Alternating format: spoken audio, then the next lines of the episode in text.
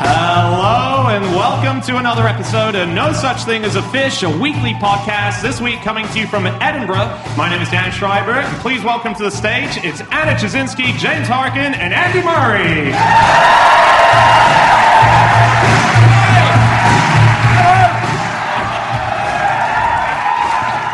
And once again, we have gathered around the microphones with our four favorite facts from the last seven days, and in no particular order, here we go. Starting with you, Andrew Hunter Murray. My fact this week is that Antarctica exports used toilet paper. Who Um, wants it? I see why they want to get rid of it. I want to know who wants it at the other end. Well, it's not so much that anyone else wants it; it's that, it's that they they can't leave it there. So there are, there are loads of different research bases uh, in Antarctica. They they used to do very bad things. They used to just dump it into the sea, and that you know can obviously be very bad, or it introduces uh, foreign microorganisms, which can then have knock-on effects on the whole ecosystem. So some people incinerate it now, but there there are companies which do uh, tourism to Antarctica, and they export uh, feces and urine and used loo Hang on, so paper. that's part of the holiday you sign up to is you go to watch them picking up used toilet paper Antarctica. it's not a big part of the itinerary. but if you are uh, doing an expedition to the pole or outside a research base, you basically have to carry your own poo behind you on a sled. Wow. Yeah. but the good thing is it freezes, so it's you know it's, it's better, They ha- right? It's not the most silver of linings I've ever heard. Do you, do you guys remember that story? That, um, just speaking of it freezing, of poo freezing, there was a story told by an explorer called Wade Davis, a big Okay. anthropologist, amazing guy, and he was talking about a guy um, who who li- I can't remember where exactly he lived, but there was a lot of ice, and he uh, refused to move. There were people trying to say you should move out of here, and he said I don't want to move out of here. So what he ended up doing was building up weapons that he could use against them, and what he did was he made a, a poo knife. So, so he froze his poo and he and he positioned it in its shape to be knife-like. And when it froze, he had a dagger. And uh, It was he- for attacking people, not for eating with. uh, well, mate, it probably doubled up to be honest. Um, Did he ever get to wield it? quite a weird story. He ended up saying that he had a few huskies, and he said he actually eventually escaped the place. And what he did was he had to have a sled, so he killed one of his uh, huskies with the poo knife. He uh, he then ate the, the food of the dog um, in order to survive. Then he crafted the inside bones of the rib cage into a small sled. He tucked his poo knife into his belt, and he rode off into the distance. This is made up. I promise you. This is a dream. I, I promise you, Wade Davis, Google it. Wade Davis poo knife. you would, you would, you, you would I reckon if you Google just poo knife, it's not going to be there's like a hundred different things. It's like, oh, I'm going to have to narrow this down. so when Shackleton went to the South Pole, uh, they ran out of toilet paper very quickly. But what they did have was two full editions of the Encyclopedia Britannica. Yeah. Uh, and so when it got desperate, that's what they used. The, they used it for also for smoking tobacco as well as for toilet paper. Um, but Dr. Alexander Macklin, who was a surgeon, tore out the entry on scurvy because he didn't want anyone wiping with it because he thought it was really, really important. Really? Yeah. And there was a physicist there called Reginald James who saved the section on geometry. Why? what if we get to the pole and there's a test? Yeah, I think books have been used uh, through the centuries, haven't they? As you'd imagine, really, because Hmm. toilet paper wasn't invented until relatively recently. And so, um, yeah, the nobility would use pages of books to, to wipe their asses with. Um, I think a popular uh, thing that people used as loo roll in America was corn on the cob until toilet roll was invented. But isn't it the case with corn on the cob that it's one of those foods that actually comes out as corn Oh, still God. on the other side? So you'd be Yeah. wiping it and you're just putting it back on to the thing you just ate.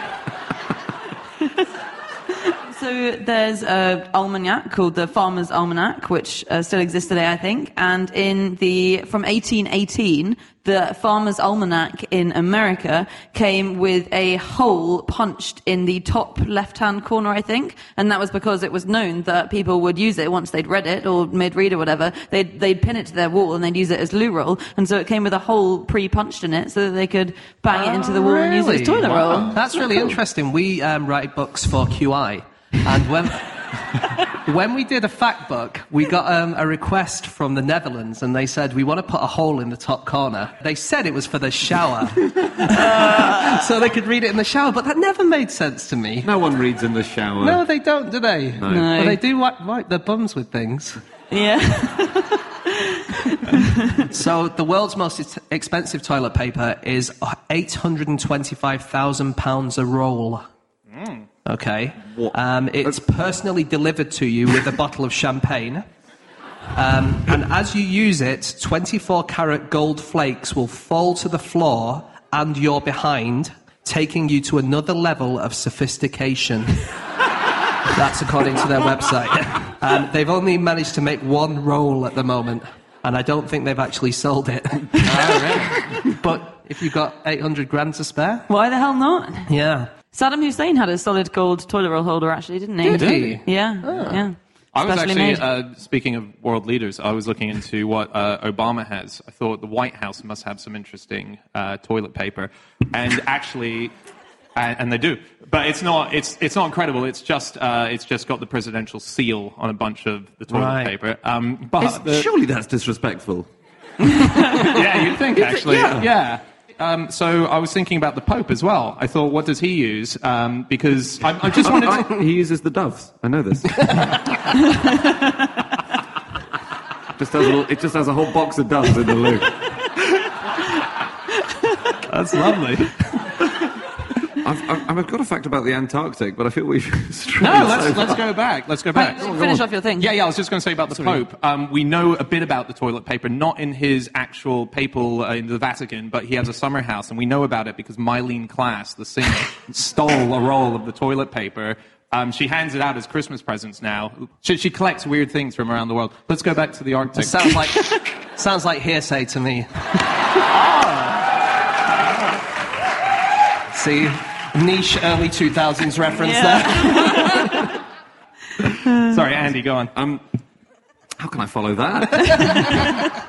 um, so there's a thing. They have a holiday in the Antarctic. People are staying there called Midwinter Day, and I got this from an interview with uh, with a woman who'd been living there for eight years called uh, Carrie Nelson.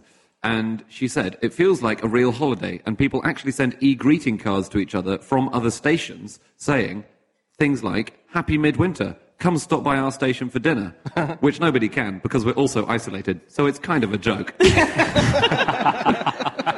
Which really nice. Sounds like the worst holiday ever. I know, and the thing they, they're so isolated. You can't get to another station for most of the year, um, and they're so far apart from each other because it is massive. Uh, So the one thing they have had, is they have darts tournaments over the phone where you throw a dart, tell the other person what you've scored, and then they throw a dart and they tell you. I might be wrong about this, but something in the back of my head says that in the, let's say it's in the 20s or 30s, they used to have darts on the radio.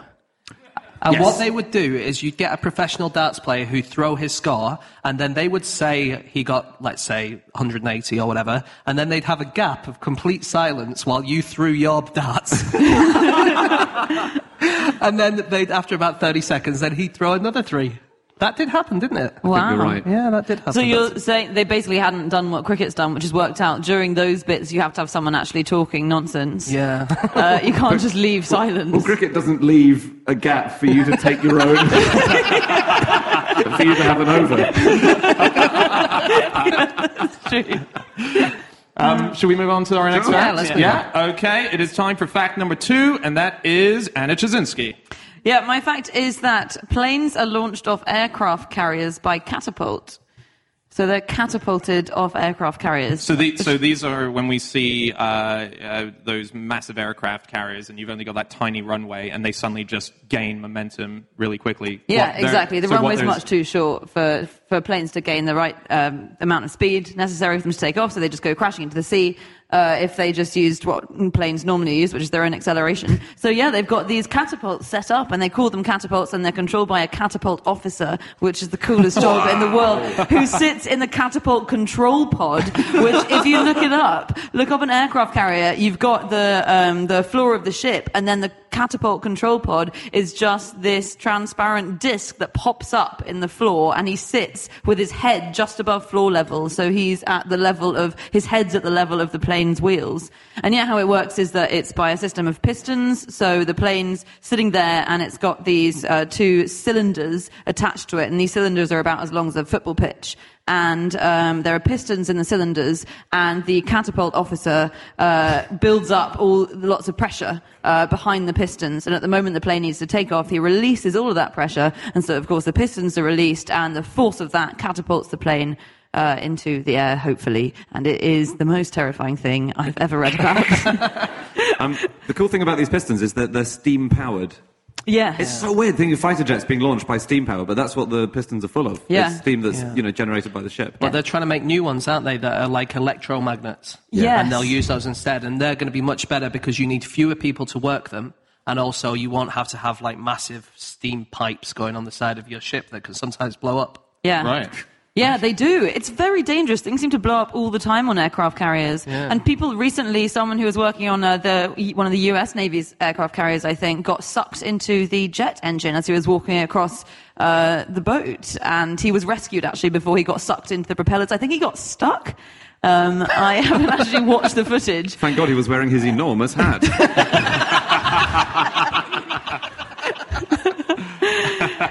um, the new electromagnetic ones, they are so. co- So the, the normal launch, the normal catapults that we have at the moment for aircraft carriers, they accelerate a plane from uh, no miles an hour to 165 miles an hour in two seconds. Whoa.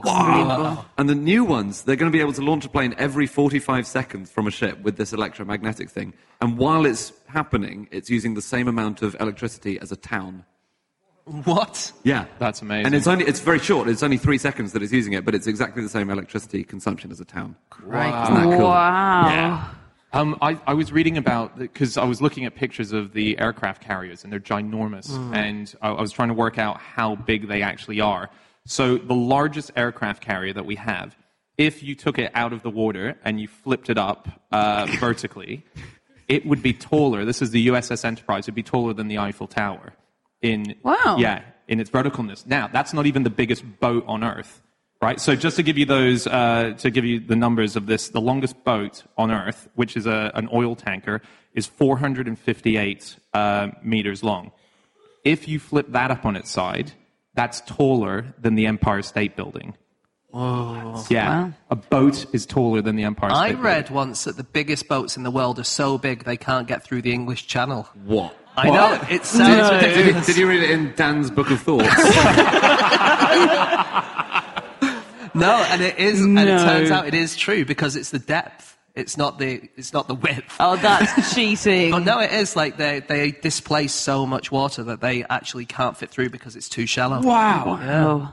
Do you know how many parts there are in the largest aircraft uh, carriers? This is the US Nimitz class, which is apparently the latest lot. They have a billion individual pieces. Wow. A billion. That's a billion things that can go wrong. Yep. And they're put together like Lego. It's so cool. They make By two, a four-year-old. and if you tread on one at night, it hurts so much. Um, so another incredible thing that everyone has to know about is how landing happens on aircraft carriers. Oh, yeah. uh, so, in fact, question for you guys: If you were landing an aeroplane on an aircraft carrier and you know you have to stop as soon as possible, as soon as your wheels touch the ground, what do you think you're going to do as the pilot? Slam on the brakes. Wallop those brakes on. Absolutely incorrect. You put on Oh. the accelerator, rev the shit out of that, and go as What? fast as you can. What?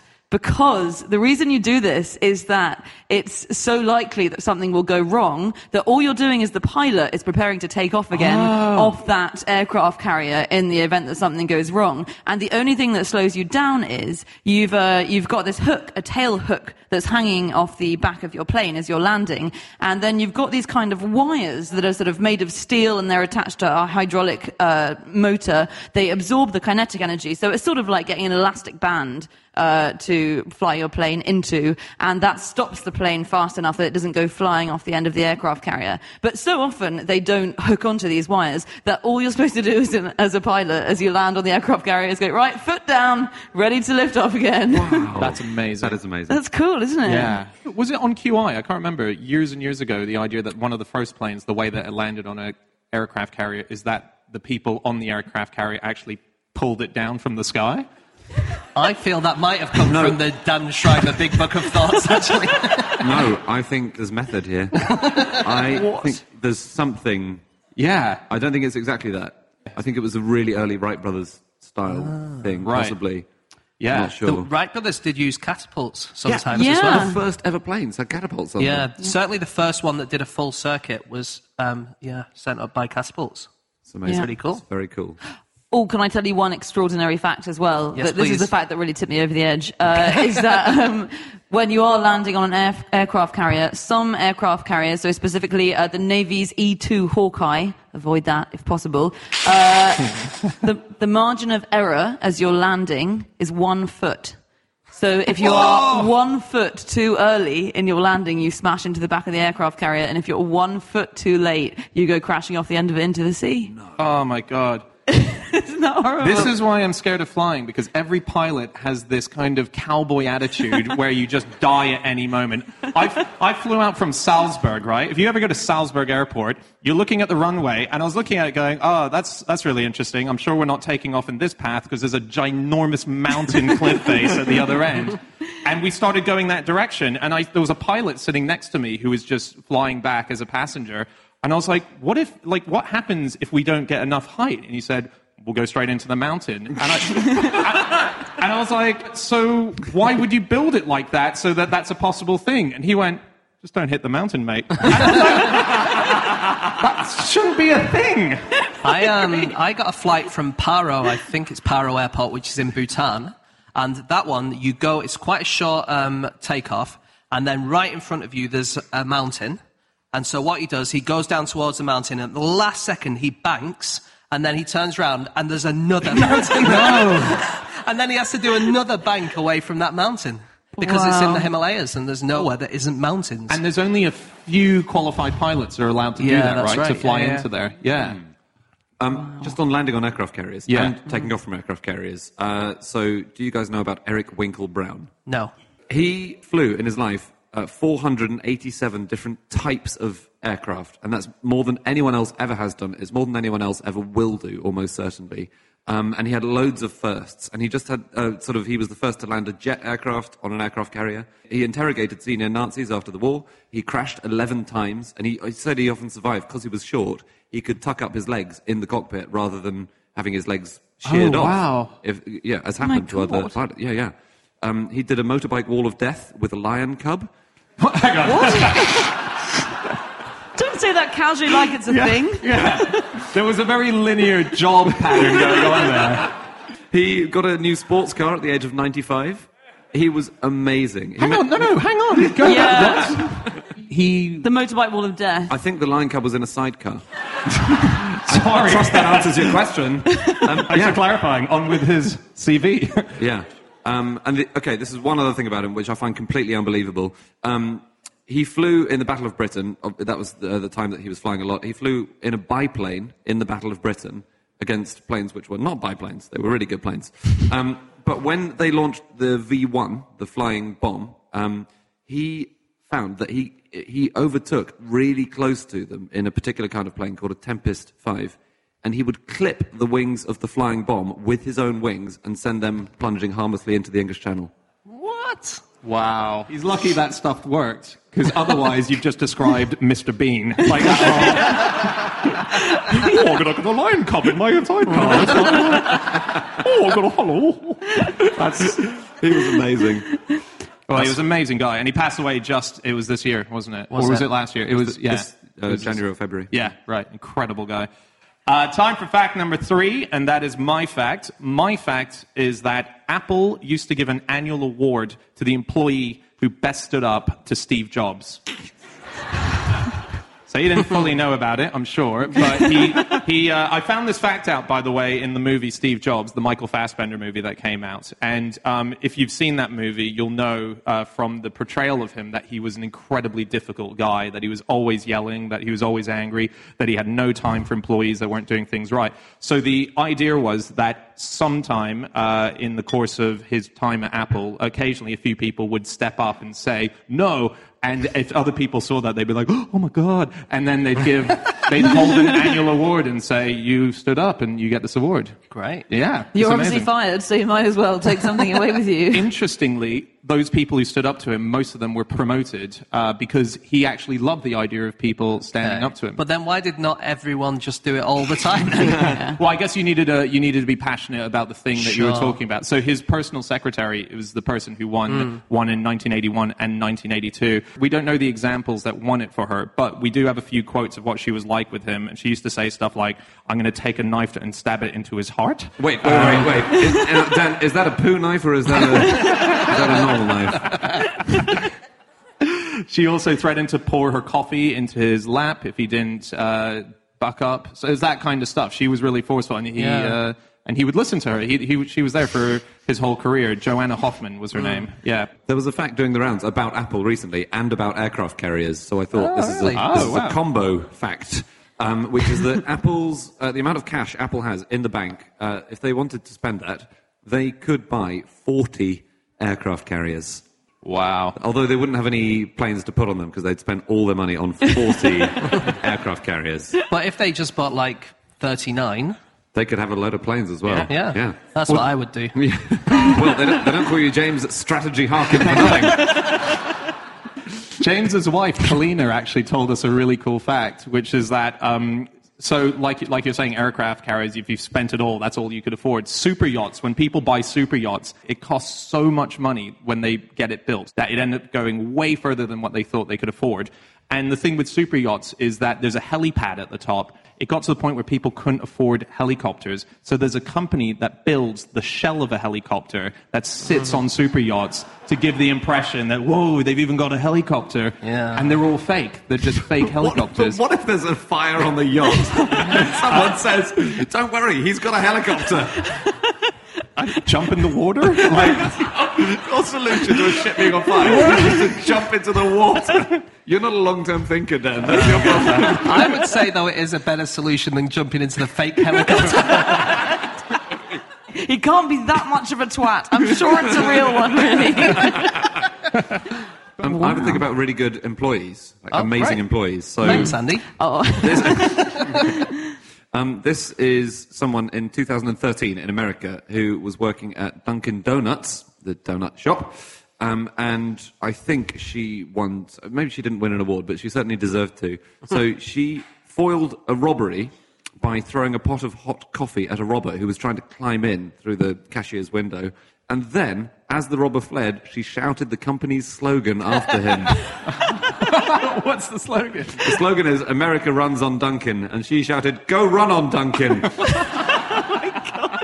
Um, I have some things on employees who were fired for things. Oh, yeah. Okay, so J. Edgar Hoover apparently used to fire people because their heads were too small. That's why they took to wearing enormous hats whenever.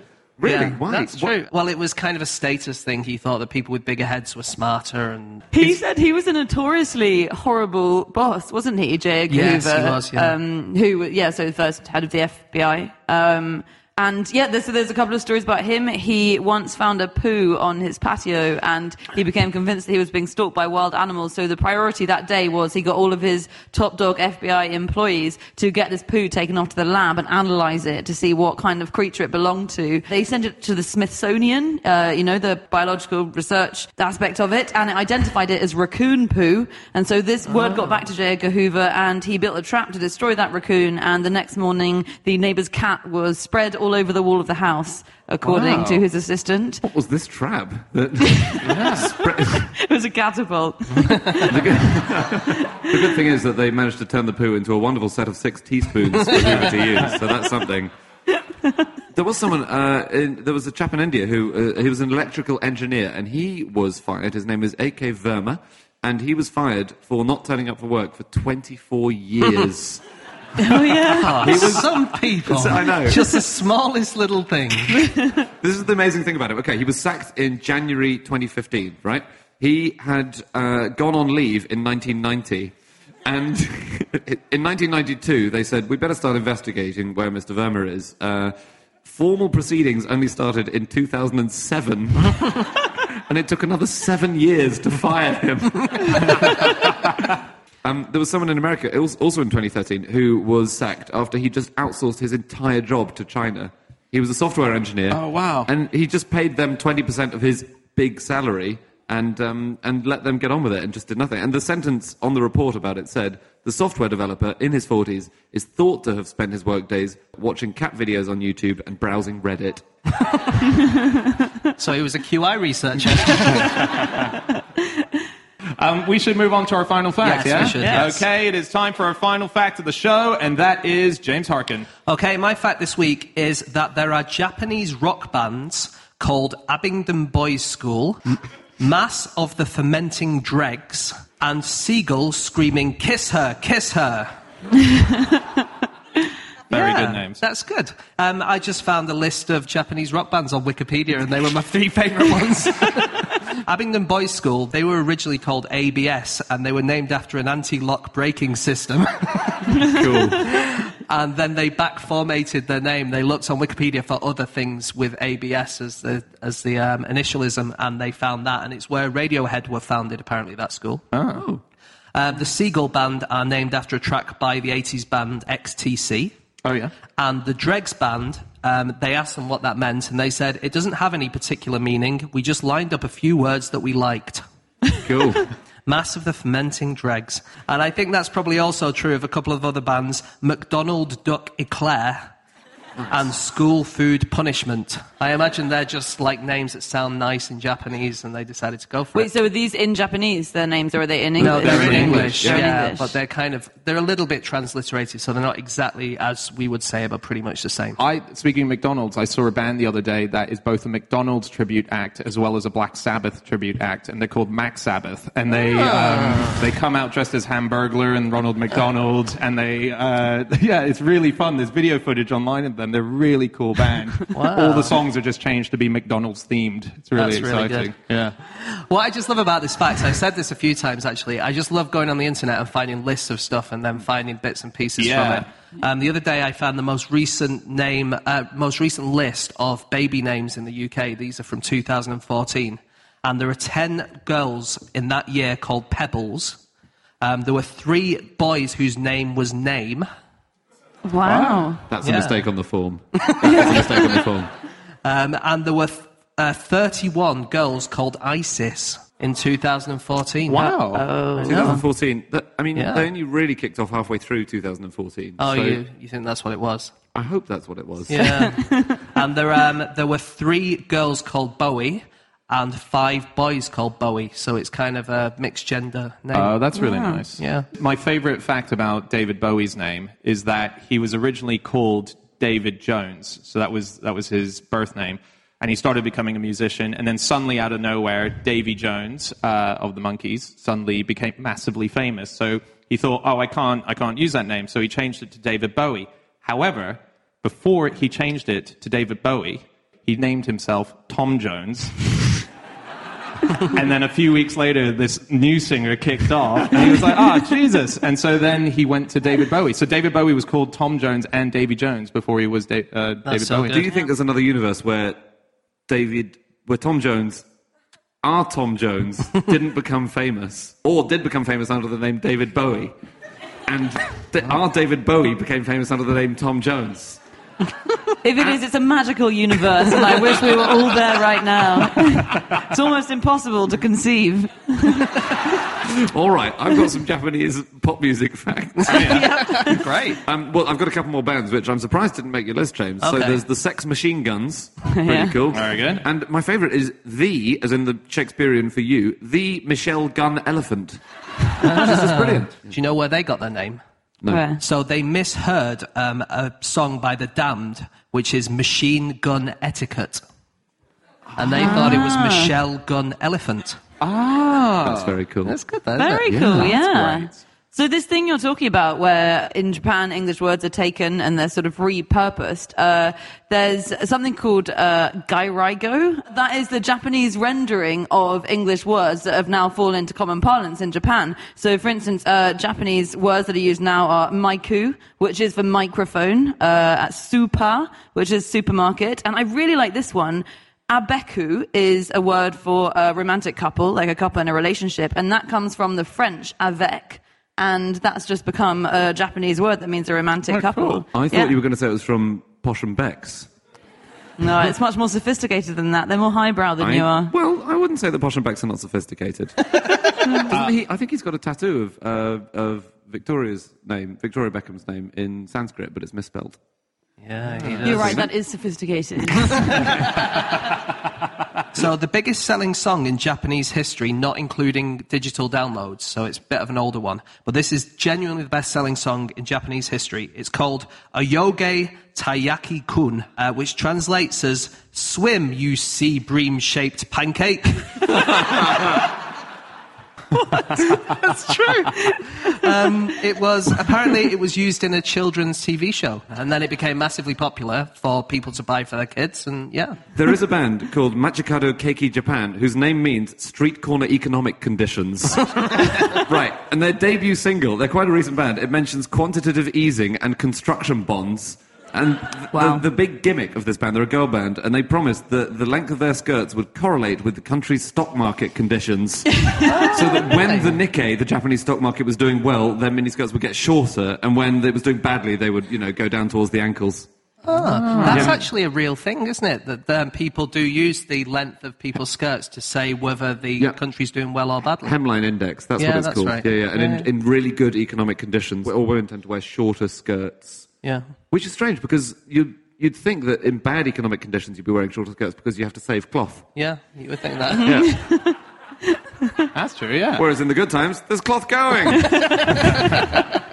Because I was reading a lot of lists on Wikipedia, Yeah, like yeah. I do for my job. Um, I found one list which is lists of nicknames used by George W. Bush, which was quite good. Oh, cool. So uh, Tony Blair, he called him Landslide. I think because he had such a really good kind of election one year. Ah, no, you'd think that. No, no, no. Tony Blair delights in causing landslides. That's a funny thing. They keep it out of the papers. The director of the CIA counterterrorist center, Cofer Black, was known as Flies on the Eyeballs Guy by George W. Bush. And Vladimir Putin was known as Pooty Poot Ostrich Legs. I can see that with Putin, though. Yeah, can you? Well, he's got, a, he's, got a, he's got a sort of big, strong arms and stuff, but you know, he never shows, he never gets his legs out. What's he hiding? Okay, that's it. That's all of our facts. Thank you so much for listening. If you'd like to get in contact with any of us about the things we've said over the course of this podcast, we can be found on our Twitter accounts. I'm on at Schreiberland, James, At Egg Shaped. Andy, At Andrew Hunter M. and Ptaszynski. you can email podcast at qi.com. Yep. Or you can go to our website, no such thing as a fish.com. We have all of our previous episodes up there. Uh, thank you so much for listening at home, people at home. Uh, thank you, you guys, for listening here in Edinburgh. So awesome. Uh, we'll be back again next week with another episode. Goodbye.